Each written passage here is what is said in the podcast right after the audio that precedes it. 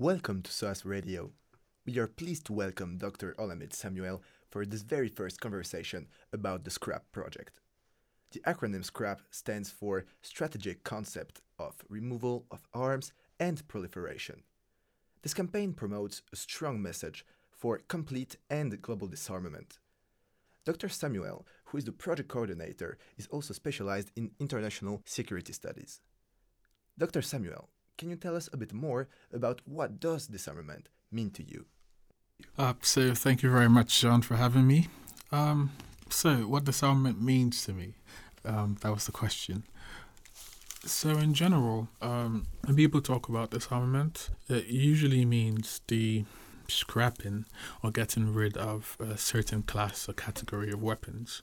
Um, however, when scrap talks about disarmament, we're actually talking about a, a much more um, comprehensive concept. And so we're talking about the concept of general and complete disarmament, which literally means um, that we encourage governments to engage in military cuts in terms of spending and to engage in the reduction of acquisition of offensive capabilities.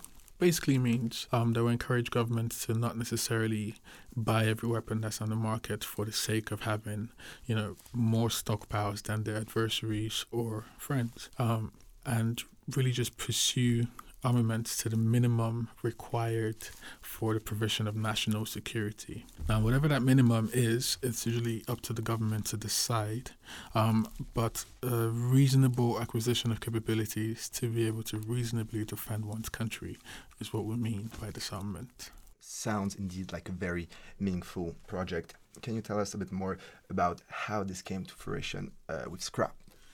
So, with Scrap, it was a very interesting story.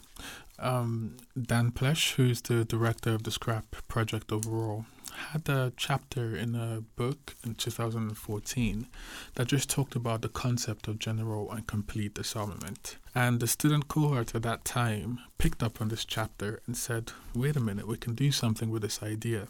And so initially it was a very student led movement to see how we could operationalize the concept of general and complete disarmament. And that's pretty much how it began. Students, you know, put in their efforts to develop a draft text, um, which eventually became the draft treaty, the draft scrap treaty.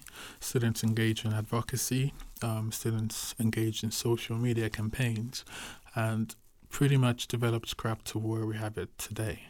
And so it was a, it's been a you know series of sustained effort by students, especially at the CISD, the Center of International Studies and Diplomacy at SOAS, that have created Scrap and have kept it going. Can you tell us also a bit more about how can we actually bring back disarmament uh, to the public debate? So disarmament is something that has kind of fallen out of favor um, in the public debate because in the past decade or so, we've seen much more focus being given to counterterrorism, for example, the securitization of migration, for example, um, and all sorts of issues. Um, we've, we view them in security lens that necessitates the acquisition of offensive military capabilities. But disarmament, um, I believe, has been brought back and is still being brought back actively um, by various international organizations and civil society because at the end of the day, it is hard to divorce security from development. It is hard to also divorce disarmament from the from development because considering the 1.2 probably 1.4 annual trillion dollar market in arms um, and the waste of resources and offensive military capabilities that we're so used to in the world today. You know, much of these resources, if disarmament was pursued, general and complete disarmament, would be freed up for development initiatives, would be freed up for poverty alleviation initiatives. And so, because of that realization, we've had partners like Oxfam, for example, we've had UNIDIR, we've also had the UN Secretary General, Guterres, actively states that perhaps we have spent way too much on military capability. And if we instead pursued confidence and security building measures among states, then we'd have a lot of resources that are freed up for development and for poverty alleviation schemes around the world. And so I think that is the realization that would continue to keep disarmament in the current um, debate.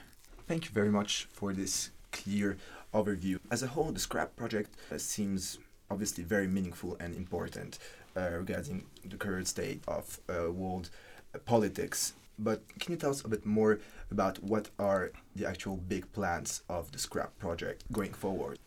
Okay.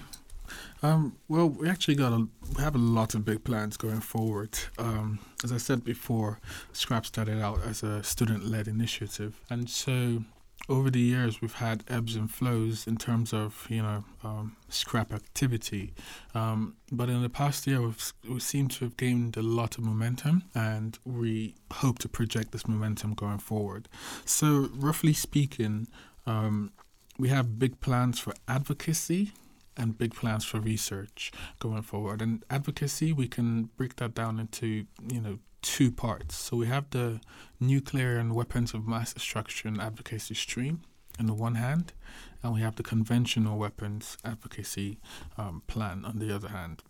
And so when it comes to nuclear and WMD, um, we're actively seeking to get the scrap treaty, which we developed over the years, introduced into the NPT review process. Now, the NPT is the Non Proliferation Treaty, which was um, agreed on in the late 1960s. And every five years, they have a review process um, where they basically look at the provisions of the treaties and new developments um, and create working plans um, going forward.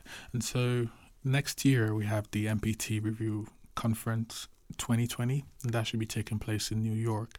And so we aim to get the scrap treaty introduced into this um, process. And so, in that regard, we're working with a number of states that I can't name yet because diplomats love their anonymity. Um, but we're working with a, a, a few states to get the scrap treaty introduced as a working document in order to rekindle um, something called a decalogue within the NPT. So the decalogue is essentially just a permanent agenda um, that the NPT deliberates on. And amongst some of the provisions of this decalogue, we have um, nuclear weapons and the control of nuclear weapons. Um, we have control of conventional weapons. We also have the reduction of military budgets, reduction of armed forces, disarmament and development, and collateral measures such as confidence and security building measures. These are s- separate items on the Decalogue. And so we're focusing mostly on the control of nuclear weapons and WMD and on the collateral measures such as confidence and security building measures within the NPT. Now, on, in terms of the other advocacy stream, which is the conventional stream, um, we were present at the fifth conference of state parties to the Arms Trade Treaty in Geneva in August. And from our participation in this um, conference, we were able to begin our engagement with capacity building. So the Scrap Project is taking a step from just speaking about um, ways in which we can ensure disarmament to actually doing something about it. And so, in terms of the the Arms Trade Treaty Capacity Building Project, we're working with a big state in Africa, which I'm not going to name just yet, um, on a six month long project um, to deal with how we can better manage their weapons stockpiles, their small arms and light weapons stockpiles. And so there'll be a lot of physical security stockpile management going on. There would also be a lot of institutional capacity building going on where we train the trainers on how to better manage stockpiles, but also how to prevent illegal diversion of weapons from the licit market to the illicit market, um, and a ton of other things um, underneath. So, really, Scrap is going to be very busy this year coming forward, and you're going to be seeing us both on the nuclear and WMD front, but also on the conventional weapons front. One of the current most problematic and jeopardizing factor for any sort of lasting and serious disarmament appears to be the US isolationism. What could be the scrap stance on this point? So, US isolationism has actually been a bane of disarmament efforts overall. And that's just because of the significance of the US in both conventional and nuclear weapons politics. So, in terms of conventional, the US is the by far the largest exporter of small arms light weapons um, and conventional weapons overall. And so, the US stepping away from the Arms Trade Treaty, for example, means that the biggest exporter of arms isn't bound to the same export controls as the next five, um, you know, the next four largest arms exporters, and so it it serves as a way to undermine efforts in the conventional um, weapons control space. In terms of nuclear and weapons of mass destruction, the U.S. is also a significant actor. Seeing that it has the second largest stockpiles of nuclear weapons in the world, um, it would be helpful if President Trump didn't step away from the INF treaty, and if there was some positive, um, if there was some hope in the continuation of the New START um, treaty or agreement going forward. And so, yes, the US isolationism has been a challenge, but at the end of the day, I think that the existence of universal legally binding treaties such as the Arms Trade Treaty, such as the TPNW, which is the Treaty on the Prohibition of Nuclear Weapons, and even the NPT Treaty, which I spoke earlier about, means that to some extent, we can still be able to regulate um, the arms trade in terms of conventional weapons, and we can still be able to name and shame um, nuclear weapon states um, when we look at the TPNW treaty, because what that treaty has essentially done is enable non nuclear weapon states to take a moral and legal stance against the very existence of nuclear weapons. And so isolationism from the US is a problem, but I think that um, we still have much more to be optimistic about in the weapons control space. Dr. Samuel, one final question for you. Could you share with us one personal anecdote explaining why did you decide to get personally involved in disarmament? Hmm, a personal anecdote. Maybe I don't have the Kanye punchlines, but I can kind of explain why I got involved in disarmament. Um, so you probably had the opportunity to look me up, and the one question most people ask is, "How old is this guy? This guy seems relatively young." And truth is, yes, I'm I'm rather young to be in the disarmament space. I'm not thirty, um, so I can leave you guys guessing about how old I actually am. but if you look at all the other spheres of international relations um, and the spaces within which young people have been able to gain a voice, um, more recently in spaces like climate change or, you know, educational cultural exchange programs. These spaces are where young people's voices have been listened to. But the flip side of that is that young people's voices have been you know, constrained to a limited number of issues that we can talk about.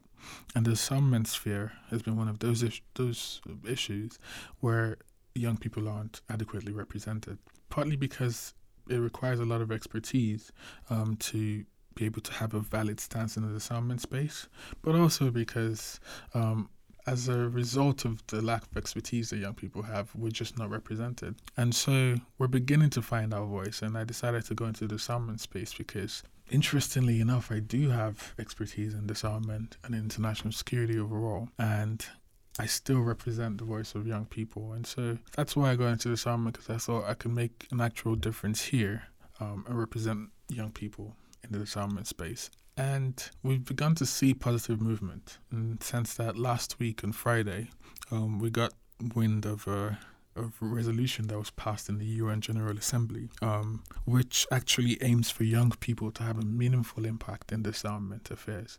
And so I welcome this development because now I can get my folks and my colleagues um, much more involved in this issue where we've been silent or silenced from. And so, in terms of a personal anecdote, maybe my Kanye punchline is the UN should expect to see a lot more Air Jordans and Converses in the UN General Assembly First Committee going forward.